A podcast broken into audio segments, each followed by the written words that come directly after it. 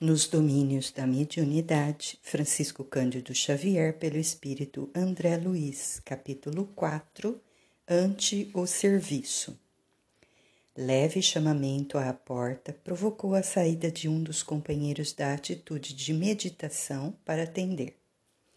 Dois enfermos, uma senhora jovem e um cavalheiro idoso, custodiados por dois familiares, transpuseram o umbral, localizando-se num dos ângulos da sala, fora do círculo magnético. São doentes a serem beneficiados, informou-nos o orientador. Logo após, um colaborador de nosso plano franqueou acesso a numerosas entidades sofredoras e perturbadas que se postaram diante da Assembleia formando legião. Nenhuma delas vinha até nós constrangidamente. Dir-se-ia que se aglomeravam em derredor dos amigos encarnados em prece, quais mariposas inconscientes rodeando grande luz. Vinham bulhentas, proferindo frases desconexas ou exclamações menos edificantes. Entretanto, logo que atingidas pelas emanações espirituais do grupo, emudeciam de pronto, tal é, qual se fossem contidas por forças que elas próprias não conseguiam perceber. Atencioso, Aulos notificou. São almas em turvação mental que acompanham parentes, amigos ou desafetos às reuniões públicas da instituição e que se desligam deles quando os encarnados se deixam renovar pelas ideias salvadoras expressas na palavra dos que vinculam o ensinamento doutrinário. Modificado o centro mental daqueles que habitualmente vampirizam, essas entidades veem-se como que despejadas de casa, porquanto alterada a elaboração do pensamento naqueles a quem se afeiçoam, experimentam súbitas reviravoltas nas posições em que falsamente se equilibram. Algumas delas, rebeladas, fogem dos templos de oração como este, detestando-lhes temporariamente os serviços e armando novas perseguições às suas vítimas que procuram até o reencontro. Contudo, outras, de algum modo tocadas pelas lições ouvidas, demoram-se no local das predicações em ansiosa expectativa, famintas de maior esclarecimento. Hilário, que recebia surpreso semelhantes informes, perguntou curioso: que ocorre, porém, quando os encarnados não prestam atenção aos ensinamentos ouvidos? Sem dúvida, passam pelos santuários da fé na condição de urnas cerradas, impermeáveis ao bom aviso, continuam inacessíveis à mudança necessária. Mas este mesmo fenômeno se repete nas igrejas de outras confissões religiosas? Sim. A palavra desempenha significativo papel nas construções do espírito. Sermões e conferências de sacerdotes e doutrinadores em variados setores da fé, sempre que inspirados no infinito bem, guardam o objetivo da elevação moral. O assistente meditou um instante e acrescentou: entre os homens, porém, se não é fácil cultivar a vida digna, é muito mais difícil habitar-se a criatura à morte libertadora. Comumente desencarna-se a alma sem que se lhe desa- desagarrem os pensamentos, enovelados em situações, em situações, pessoas e coisas da terra. A mente, por isso, continua encarcerada nos interesses quase sempre inferiores do mundo, cristalizada e enfermiça em paisagens inquietantes criadas por ela mesma. Daí, o valor do culto religioso respeitável, formando ambiente propício à ascensão espiritual, com indiscutíveis vantagens, não só para os espíritos encarnados que a ele assistem com sinceridade e fervor, mas também para os desencarnados que aspiram à própria transformação. Todos os santuários em seus atos públicos estão repletos de almas necessitadas que a eles comparecem sem o veículo denso, sequiosas de reconforto. Os expositores da boa palavra podem ser comparados a técnicos eletricistas, desligando tomadas mentais através dos princípios libertadores que distribuem na esfera do pensamento. Sorriu bem-humorado e prosseguiu.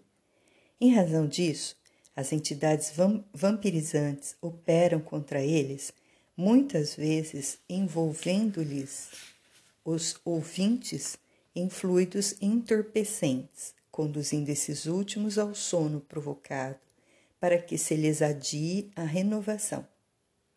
Observando os irmãos retardados que se abeiravam da mesa num quase semicírculo, tive a ideia de usar o psicoscópio de modo a examiná-los detidamente, ao que Aulos informou prestimoso. Não será preciso. Bastará uma análise atenta para a colheita de resultados interessantes, de vez que os nossos amigos estampam no próprio corpo perispiritual os sofrimentos de que são portadores. Notei que o assistente não desejava alongar a conversação, de certo preparando-se para colaborar nos trabalhos próximos, e por esse motivo aproveitei os instantes à nossa frente, especificando observações junto aos companheiros menos felizes que se uniam estreitamente uns aos outros entre a angústia e a expectação. Pareciam envolvidos em grande nuvem ovalada, qual nevoeiro cinza escuro, espesso e móvel, agitado por estranhas formações. Reparei o conjunto, notando que alguns deles se mostravam enfermos, como se estivessem ainda na carne. Membros lesados, mutilações, paralisias e ulcerações diversas eram perceptíveis a rápido olhar. Talvez porque Hilário e eu nos demorássemos em atencioso exame, na posição de aprendizes em aula, um dos colaboradores espirituais da reunião acercou-se de nós e falou cordial. Nossos irmãos sofredores trazem consigo individualmente o estigma dos erros deliberados a que se entregaram. A doença, como resultante de desequilíbrio moral, sobrevive no perispírito, alimentada pelos pensamentos que a geraram, quando esses pensamentos persistem depois da morte do corpo físico. Mas adquirem melhoras positivas em reunião de intercâmbio? Indagou Hilário espantadiço. Sim, esclareceu o interlocutor. Assimilam ideias novas com que passam a trabalhar, ainda que vagarosamente, melhorando a visão interior e estruturando assim novos destinos. A renovação mental é a renovação da vida. Meditei na ilusão dos que julgam na morte livre passagem da alma, em demanda do céu ou do inferno, como lugares determinados de alegria e padecimento. Quão raros na terra se capacitam de que trazemos conosco os sinais de nossos pensamentos, de nossas atividades e de nossas obras, e o túmulo nada mais faz que o banho revelador das imagens que escondemos no mundo sob as vestes da carne. A consciência é o núcleo de forças em torno do qual gravitam os bens e os males gerados por ela mesma, e ali estávamos defrontados por vasta fileira de almas, sofrendo nos purgatórios diferenciados que lhes eram característicos. Abeiramo-nos da triste, de triste companheiro, de macilenta expressão fisionômica, e Hilário, no impulso todo humano, perguntou. Amigo, como te chamas? Eu? Tartamudeou o interpelado, e num esforço tremendo e inútil para recordar-se de alguma coisa, juntou. Eu não tenho nome. Impossível, considerou meu colega, dominado de espanto. Todos temos um nome. Esqueci-me, esqueci-me de tudo, comentou o infeliz desolado, desoladoramente. É um caso de amnésia a estudar, aclarou o companheiro da equipe de trabalho que visitávamos. Fenômeno natural? Interrogou Hilário perplexo. Sim. Pode ser natural em razão de algum desequilíbrio trazido da terra, mas é possível que o nosso amigo esteja sendo vítima de vigorosa sugestão pós-hipnótica, partida de algum perseguidor de grande poder sobre os seus recursos mnemônicos. Encontra-se ainda profundamente imantado às sensações físicas e a vida cerebral nele ainda é uma cópia das linhas sensoriais que deixou. Assim considerando, é provável esteja submetido ao império de vontades estranhas e menos dignas às quais se teria associado no mundo. Céus, clamou meu amigo impressionado, é possível semelhante dominação depois da morte? Como não? A morte é a continuação da vida, e na vida, que é eterna, possuímos o que buscamos. Atento aos nossos estudos da mediunidade, observei. Se o nosso amigo desmem- desmemoriado for conduzido ao aparelho mediúnico, manifestar-se-á acaso assim, ignorando a identidade que lhe é própria? Perfeitamente, e precisará de tratamento carinhoso como qualquer alienado mental comum. Exprimindo-se por algum médium que lhe dê guarida, será para qualquer doutrinador terrestre o mesmo enigma que estamos presenciando. Nesse momento, renteou conosco uma entidade em deplorável aspecto. Era um homem esguio e triste, exibindo o braço direito paralítico e ressecado. Atendendo-me ao olhar interrogativo, o companheiro, como quem não mais dispunha de tempo para o comentário fraterno, apenas me disse: faça uma auscultação, repare por si mesmo. Acerquei-me do amigo sofredor. Toquei-lhe a fronte de leve e registrei-lhe a angústia. Nas recordações que lhe haviam cristalizado no mundo mental, senti-lhe o drama interior. Fora musculoso estivador no cais, alcoólatra inveterado que, certa feita de volta a casa, esbofeteou a face paterna porque o velho genitor lhe exprobara o procedimento.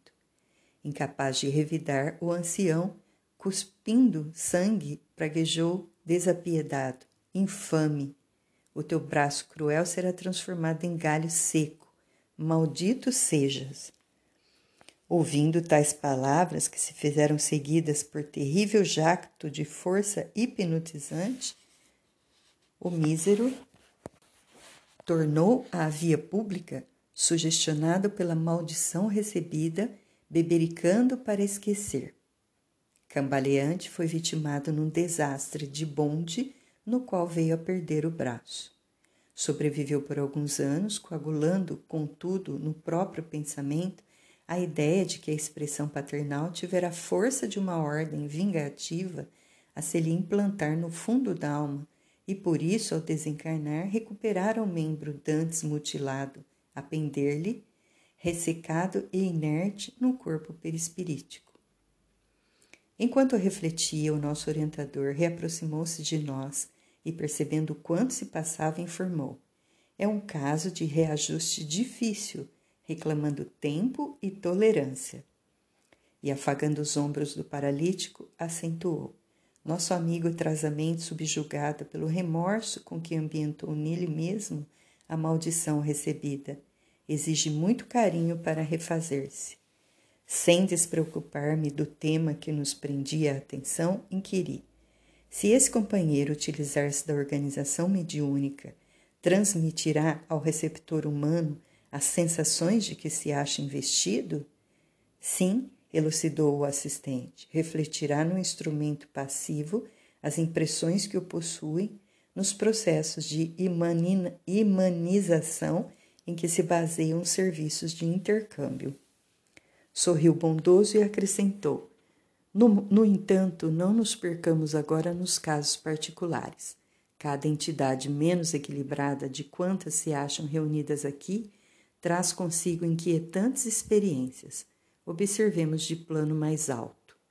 E conduziu-me à cabeceira da mesa, onde o nosso amigo Raul Silva ia começar o serviço de oração.